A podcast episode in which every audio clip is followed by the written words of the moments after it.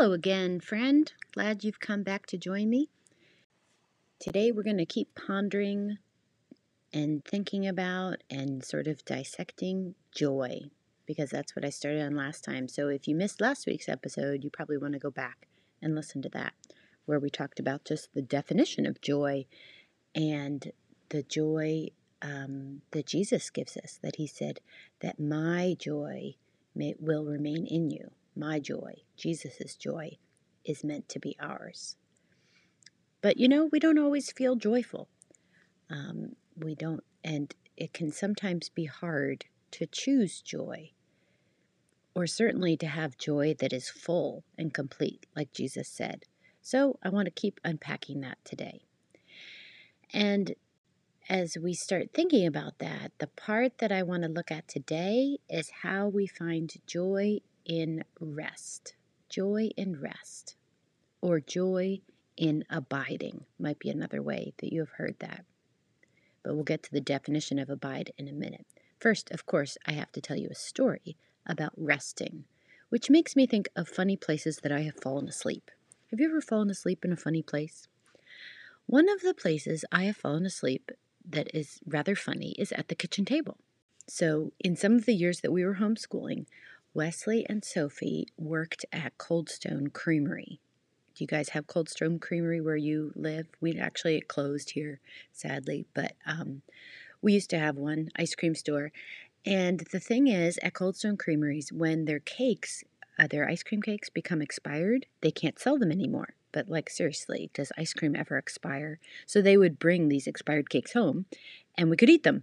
So I got in the very bad habit of having a piece of ice cream cake after lunch uh, sometimes. And so I, but then I had to stop doing it because I found that when I had a piece of ice cream cake with lunch, I would then after lunch what we usually did was I would read history books aloud to the kids or their whatever we were doing for history.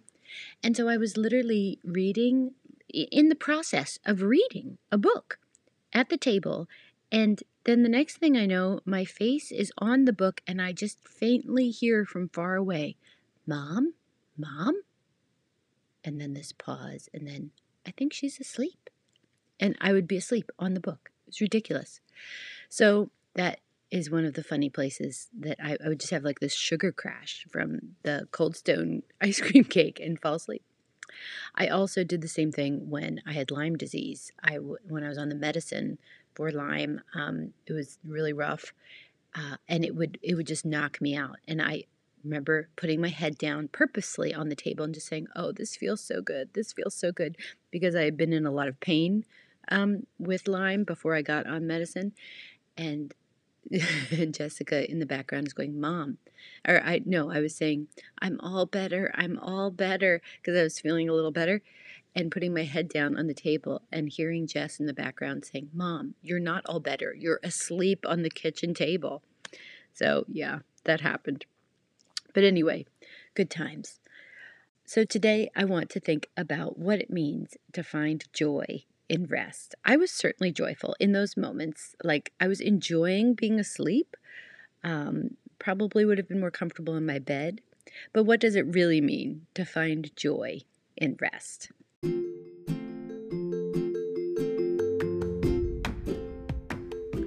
This is the Pause and Ponder podcast with me, Susie. Thanks for joining me as we take a few minutes to pause and ponder the greatness of God together. Okay, so what are we pondering today? Pondering more about joy. And just like I introduced last week, I am focusing in on the passage from John 15, verses 1 through 11, uh, culminating in verse 11, which is Jesus talking, saying, these things I have spoken to you, that my joy may remain in you, and that your joy may be full. So, Jesus wants us to have joy. God wants us to live a joyful life um, through our relationship with Him. And He says, I have spoken these things to you so that you may have joy, that you may have my joy, and that your joy may be full. So now we get into, well, what did He say?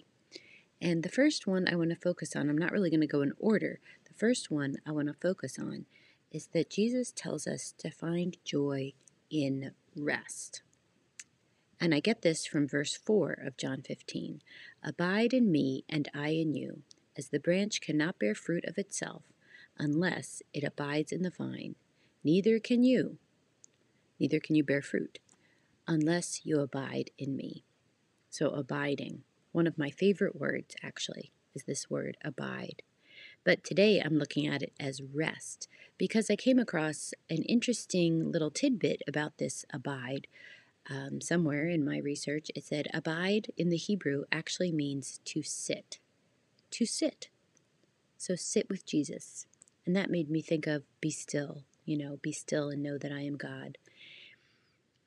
And that makes me think of rest this idea of resting and the whole you know when you i heard when i said john 15 you probably thought oh vine and branches this is all going to be about the vine and branches and it is of course the passage about jesus is the vine and we are the branches and this whole idea of being a branch attached to a vine that it's really about not striving and not working but just being just being a branch connected to a vine and you know that brings me back to joy we can't fabricate joy. You know, all of those placards that say choose joy, I don't think we can really choose joy.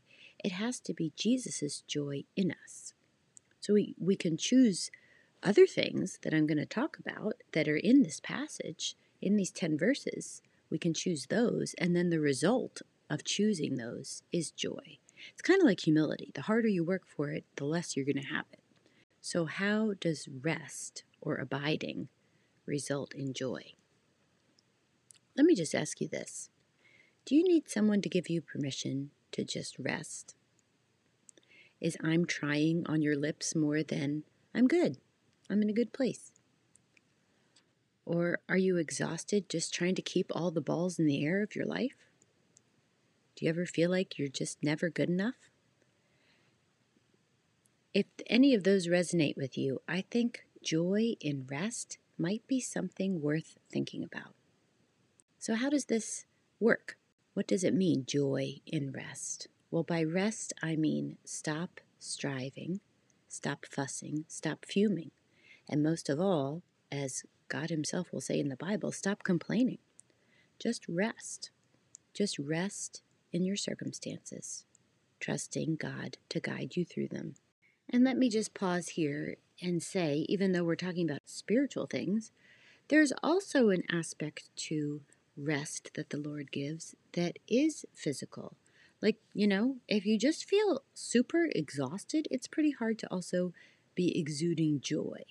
And so, seriously, sometimes I just need a nap or a snack or um, some sunshine or a little physical activity.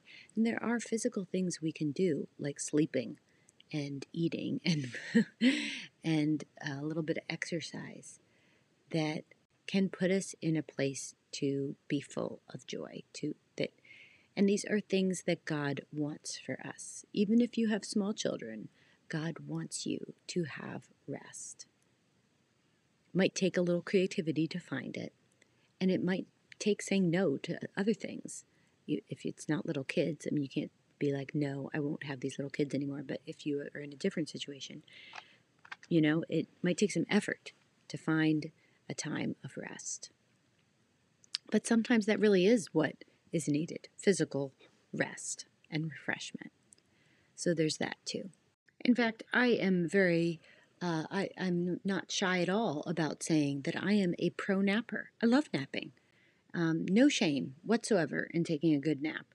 I, I think it's it's good for us. And you know, I know some people say like, "Oh, I can't nap." Well, really, I say give it a try. Seriously. Like, if you feel like you can't take a nap, give it a try again. It is worth it because you need the rest. You need the physical rest. And if things are happening in your life that you, um, like, you're not sleeping at night or uh, whatever it might be, and you just find yourself tired, this idea that we can't take a nap is, I think it's sinful. now I'm kind of kidding, but really, give yourself permission to rest. Give yourself permission to not always be working so hard. But back to the idea of spiritual rest rest in your circumstances, rest in your relationships, It sounds to me kind of like contentment, doesn't it?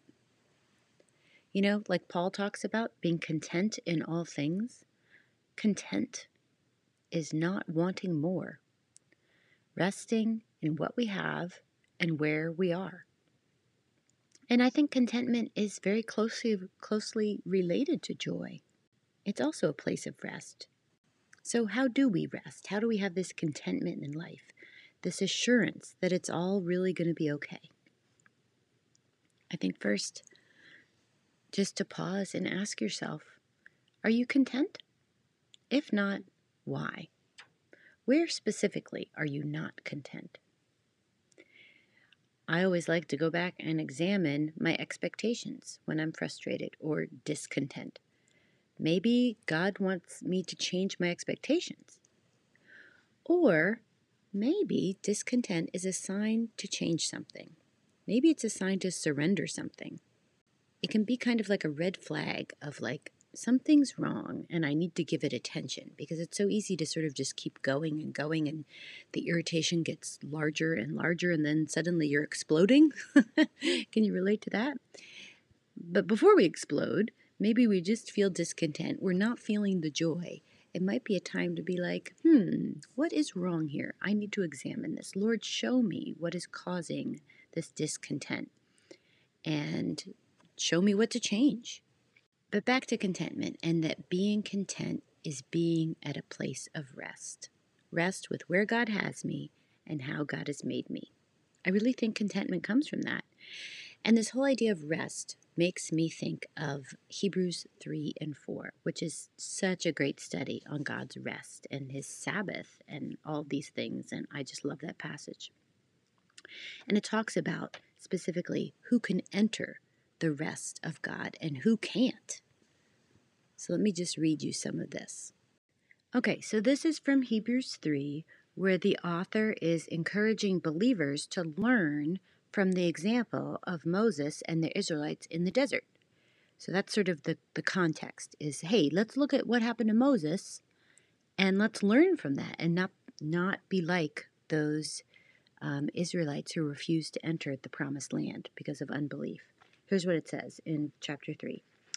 Today, if you hear his voice, do not harden your hearts as in the rebellion on the day of testing in the wilderness, referring to the Israelites, where your fathers put me to the test and saw my works for forty years. Therefore I was provoked with that generation, and I said, They always go astray in their heart. They have not known my ways. And I swore in my wrath, They shall not enter my rest they shall not enter my rest. Next verse says in verse 12 Take care, brothers, lest there be in any of you an evil, unbelieving heart, leading you to fall away from the living God. So that's the example of the Israelites. And then it says in chapter 4, I'll start in verse 9 So then, there remains a Sabbath rest for the people of God, meaning us today. For whoever has entered God's rest has also rested from his works, as God did from his. And here's the key verse, verse 11, 4:11. Let us therefore strive to enter that rest, so that no one may fall by the same sort of disobedience. So, um, you have to read the whole chapter. I don't want to read too many verses because I know it sort of gets bogged down. But you have to read this whole chapter to get, or two chapters really, to get this idea of um, in Jewish history, when the Israelites did not enter the promised land, God said it was because their hearts had been hardened, and that we are not to have hard hearts, and that they did not enter God's rest because of hard hearts. And of the several things about hardened hearts, first of all, they, it comes from unbelief, but one of the characteristics of a hard heart is a lack of joy. And so Hebrews essentially is encouraging us don't have hard hearts so that you might enter God's rest, a place where you can stop trying to earn and work towards acceptance by God and man. A place where you can stop trying to come up with a way to fix this thing. A place where you can stop worrying about what is going on in the world. And a place where you just rest in God's presence and enjoy being with Jesus. So before you say to yourself, well, my heart isn't hard because, you know, I believe in Jesus, let's just look at some of the signs of a hardened heart. And let me just say, before I get into these signs of a hardened heart, we know from the scripture that a hardened heart, from Hebrews 3 and 4, a hardened heart comes from unbelief. That's what it says over and over. So, not trusting God. It can be, um, you know, not believing in God at all, as in not a Christian. And certainly those hearts are hard. But it can also be from not trusting God in a specific situation. Because, like the Israelites, they followed God, they believed He existed. It wasn't about believing in Him, it was about not trusting Him uh, in the situation of crossing into a scary new place. And so their hearts became hard. But the problem is that hardness grows and grows and grows until it results in being completely indifferent to God and others. And these lists sort of show what that indifference looks like. But it comes from this place of not trusting God. So that's clear in the scripture that a hardened heart is not trusting God. But sometimes we think, well, oh yeah, sure, I trust God. So I think these lists are helpful in kind of um, giving us red flags of, ooh, maybe I have not trusted God in some way. Maybe I have something to work on. So I just wanted to say that before we look at these lists of what a hardened heart might look like. So check out this list. Here's a list of signs of a hardened heart. Number one, you don't feel like talking to anyone anymore, just desire to isolate yourself, scared to be vulnerable. Number two, everyone's advice seems bad. Three, unable to love anyone. Four, resenting the success of others. So, those are four kind of brutal descriptions of someone who has a hard heart. And I think this is really worth considering. This is really what I want to pause and ponder today. What does it mean to have a hard heart, and how is that related to my fullness of joy? Because I think the longer we go without examining our hearts, you know, if there's just a little hardness of heart, we become insensitive um, to the Holy Spirit and then hardness grows and that's dangerous. So we want to we want to recognize it when we have any hardness of heart and deal with it. So here are a few more signs of a hard heart. Number one you don't really celebrate and you don't really cry. So you're just kind of like i said last week feeling blah. Number two you stop genuinely caring like, just, you know, a word for this is indifference. You just feel indifferent about everything. Number three, the things that are supposed to be meaningful in your life feel mechanical.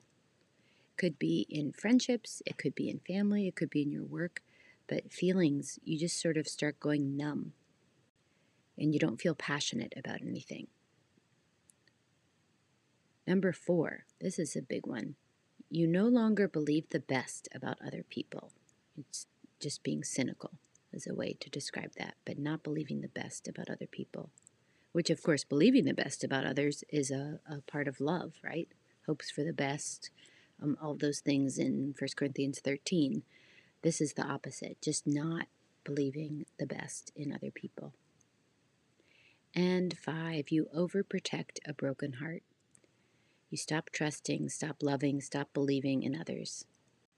And six, you stop looking for what's good in people and situations because life has just disappointed you so many times. And the last one, seven, you accept a harder heart as your new normal. This is really sad and not joyful at all. Lots of things like people hurting us or just slipping away from the Lord or whatever it might be, indifference can, you know, just slip in um, and take over our feelings. And we just sort of protect ourselves or we just sort of find ourselves in this place of indifference to life. So, what to do? What to do if we find ourselves in this place of a hardened heart? Well, first of all, there is something you can do. You don't have to be just stuck in a place of indifference to the world. You don't have to be stuck in the blah. Maybe if you're recognizing it today or whenever it does hit you, you know what? I'm just in this place of holding myself back, of not caring, of not seeing the best in others, and not feeling joyful. The first step is humility the humility to recognize it and say, Lord, I'm feeling indifferent. I'm feeling hardened to the things that you care about, things that you love. And I'm not in a good place. And then repent of it. Not strive to get rid of it, but just say, God, will you take it away? Forgive me for indifference and a hardened heart. And then ask to be filled afresh with His Spirit. It's this simple. Recognize it, repent of it, and be filled anew with the joy of the Lord, with the Holy Spirit. And that's a good way to put it surrender and sit. Surrender our own agenda and sit with the Lord and just let Him fill us. Thinking of the joy that comes from who He is. When we surrender and sit, the result will be joy. Joy that John Piper described as a good feeling in the soul produced by the Holy Spirit, not us, produced by the Holy Spirit, as He causes us to see the beauty of Christ in the Word and in the world.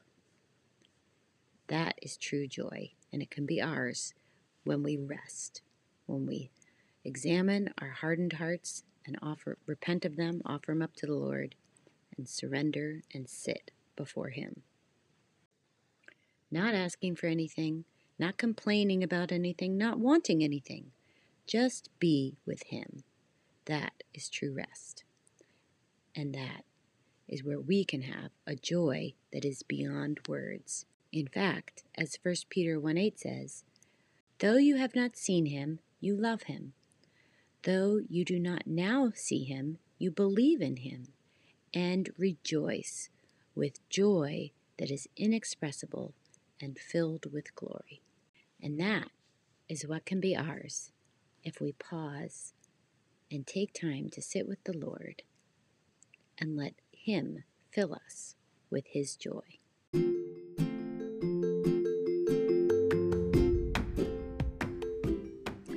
Thanks for joining me today, and I pray that God will give you true joy as you rest in Him. Till next time.